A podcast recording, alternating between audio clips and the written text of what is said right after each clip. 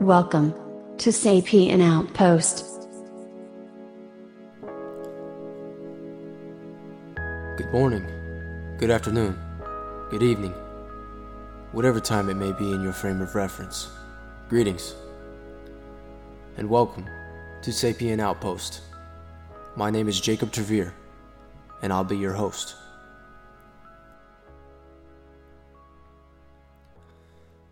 In 1989, Back to the Future Part 2 took to the skies. Doc modified his time traveling DeLorean so that it could fly. Today, nearly 30 years later, we don't yet have air car traffic, but we're on the cutting edge of technologies that could lead in such a direction. The year that Marty traveled to was 2015. The look of the futuristic technologies had quite the 90s esque aesthetic, but some of the concepts and ideas were generally in the right direction. I mean, heck, we even have a hoverboard in the works at the moment. But that's beside the point. Uh, the car's ability to take to the air to take flight is the point of interest for this podcast today. It appeared that in the film, the means of propulsion were some kind of magnetic field or otherwise related to the advent of hoverboard technology, which led to the development of hovering or flying vehicles. A similar trend can be observed in our time, but it is taking much longer in developing in uh, a less cinematic fashion, or some would argue a more cinematic. What we're addressing here is drone technology. Drones became a hot topic just a year shy of when Marty arrived to the future. In 2014, the media boomed about drone usage. Some stories praised the technologies, while others slammed it. There were hot debates revolving around ethics surrounding drones and the use of their abilities. Um, even in this year, South Park released its Magic Bush episode, in which the neighbors spied on each other through the usage of drones. Around the same time is when media began using drones as significant parts of their information gathering as well as broadcast footage. Um, some were outraged at the lack of laws and rules regarding these drones that were emerging so quickly um, in daily life and, and on the market and in the economy. The FAA took control and implemented suitable regulation. So, drones or quadcopters, as um, the ones that were, were most likely referred to as drones, um, are small or large aerial flying devices that use, um, in our case, as I said, the quadcopters, propellers to move swiftly through the air. Um, they range from toy grade all the way up to military grade machines. Um, and actually, the true definition of a drone is a remote controlled pilotless aircraft or missile. So that can encompass anything from an RC plane uh, to a 15,000 pound military drone. Uh, but like I said, the, the, the drones most often referred to and most often seen um, by the average civilian are small quadcopters. Um, so they have four propellers, um, basically in a square shape. So a propeller at each point of a square. Um, we have a transmitter that controls it and looks very much like a video game controller. Um, and in the hands of a civilian, these drones are now the focal point of large growing hobbies. Um, a number of tasks can be attempted with a quadcopter depending upon its build. So, the more commercialized standard drones are the ones used for photography and that capture video. Um, so we're speaking of um, there was one that was called the 3DR, or we have our Mavic Pro devices, um, and many others that are um, promoted to capture high quality video. Um, these ones often are have a high quality camera to capture that video, um, and they move in more methodical manners um, as in they have the ability to hold their position. So the user can easily set them um, in the air in three dimensions um, as easily as possible. So they can set the the height the altitude and you know your which direction forward backward left right um, to get nice smooth pans tracking shots and the like um, these are also close to our toy drone market um, as there is quite a bit of a level of awe in flying a drone. So people often buy drones just to operate and fly them like a video game in real life. Um, regardless of whether if they have a camera on them or not. Um, so these are you'll see these on Amazon ranging from twenty dollars to one hundred twenty dollars, whereas we have our bit higher quality ones that are meant for filming and come with a camera that can be somewhere around a thousand dollars uh, with an entire kit. Um, but a little more specialized than, than the toy grade and the commercialized um, video capturing drones uh, uh, are where the enthusiasts and the hobbyists are heading. So these guys are taking drone technology to new heights. No pun intended. Starting from a custom designed body, drones can now be built from the ground up in a very, very modular fashion. Basically, you have a basic shape of a quadcopter that's either 3D printed or cut from a, a material of your choice.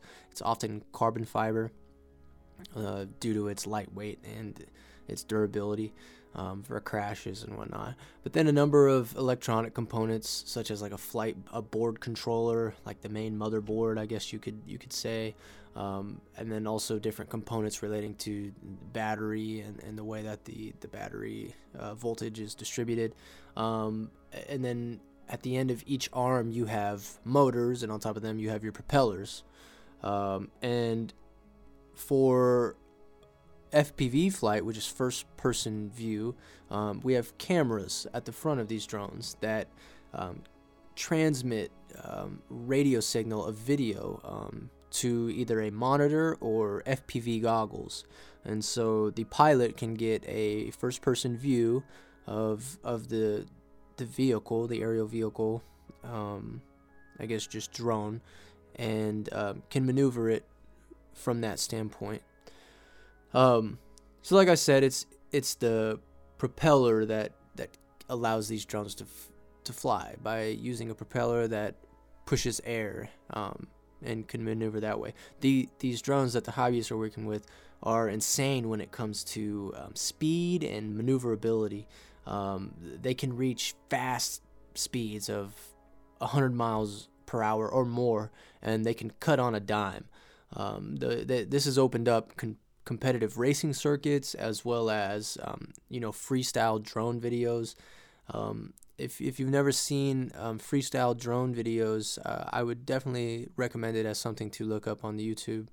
Um, as there's tons of video at this point where people will take these FPV drones um, with their insane maneuvering abilities and then place a GoPro at the front of them as well, and they can capture stunning video of them doing flips and tricks and aerial stunts, um, all on video. And, and usually, what they do is they surround that around um, a structure of some sort that is interesting in its own way.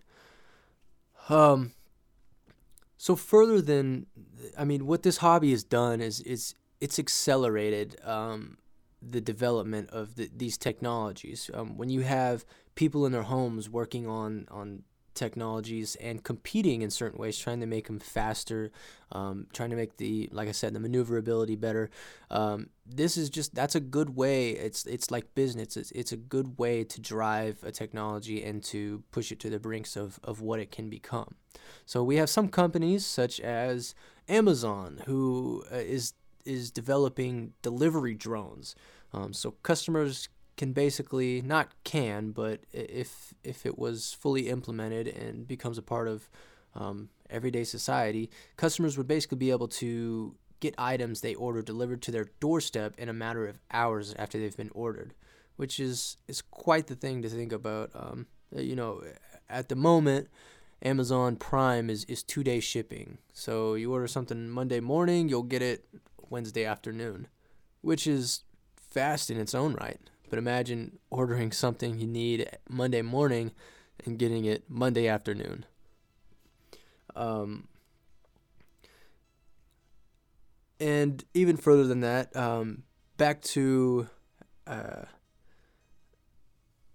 the idea of the DeLorean flying and that arising from hoverboard technology. Um, a Chinese company uh, has created an autonomous drone vehicle that's able to transport a, a person. Um, so basically, the one the one that I saw is um, just a single cabin for a single person and can take someone from point A to point B, um, and it's all done autonomously. So it will raise from its point go in a straight line from A to B, assuming there's no um, structures or, or anything in the way, any obstacles, and then land straight down. And the person has arrived faster than they would have, um, say, if they were in a car, um, depending on the distance and, and where they're located. Uh, and so that's this is a pretty incredible thing to think about that we're on some of the cutting edges of of these things actually being developed. Um, so not it's been developed, but as I said, even with the drone delivery, it's not being implemented as of yet, and it will be some time before these technologies are implemented. Um, even a couple of years ago, Uber even announced that it, it has initiatives to produce autonomous uh, flying vehicles that could transport, you know, as high as four people um, in the same fashion, where um, they wouldn't even look like a, car or a vehicle or anything. They would just have the propellers at the top, and it would almost be like the elevator um, from Willy Wonka's chocolate factory. So the people would get in, take a seat, and then it would take directly up to whatever altitude it needs. Then it would go in a straight line to point B and then come straight down to land, in which in that moment the people would arrive at their location and exit and probably pay the autonomous pilot. Um, so the the key word here when we're speaking about these vehicles um, is autonomous. Uh, so flying people or f- flying vehicles with people in them can definitely not only pose you know a hazard to the people inside, but it can also pose a heavy hazard to people and structures outside of the cabin. Um, uh, you know, so there needs to be FAA regulation to get these things flying properly as traffic, and um, we would also need people to get licenses if they were to pilot them themselves. So um, that's where the company is almost beating the FAA as far as regulations go, saying people don't have to get pilot's license. These these people won't be flying them. It will be all autonomous and navigated by a hum or by a computer. So the human error is is removed from the situation.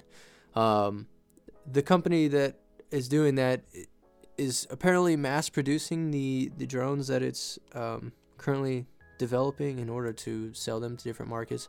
I haven't seen anything for the USA, um, but it's definitely interesting to see that maybe 15, 20 years we will be taking to the sky as almost an, an intermediate level between driving and being in an airplane. There'll be, you know, like a middle spot.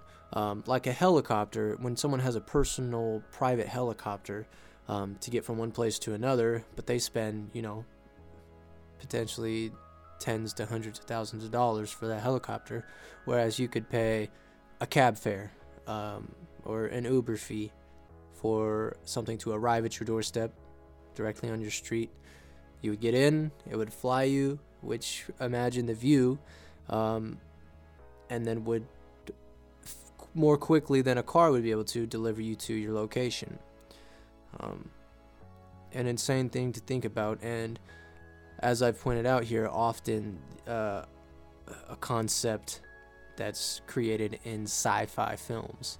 Um, like I said, we're not living in that era, and the aesthetic doesn't necessarily follow what the films portray, but we're definitely um, moving in the direction to have flying um, transportation for the average civilian, um, as well as um, faster delivery, um, scouting geography for other companies, and so much more. So, drone technology is definitely something to uh, pay attention to and to keep up with, as I, I believe it will definitely begin to uh, uh, keep improving over the next few years. Um, thanks for listening today. Um, this is Sapien Outpost. Make sure to check us out on Twitter um, at Sapien Outpost, and make sure to you know tweet, comment, like, um, subscribe, whatever. Just feedback is always welcomed. And again, thanks for listening today. Bye, guys.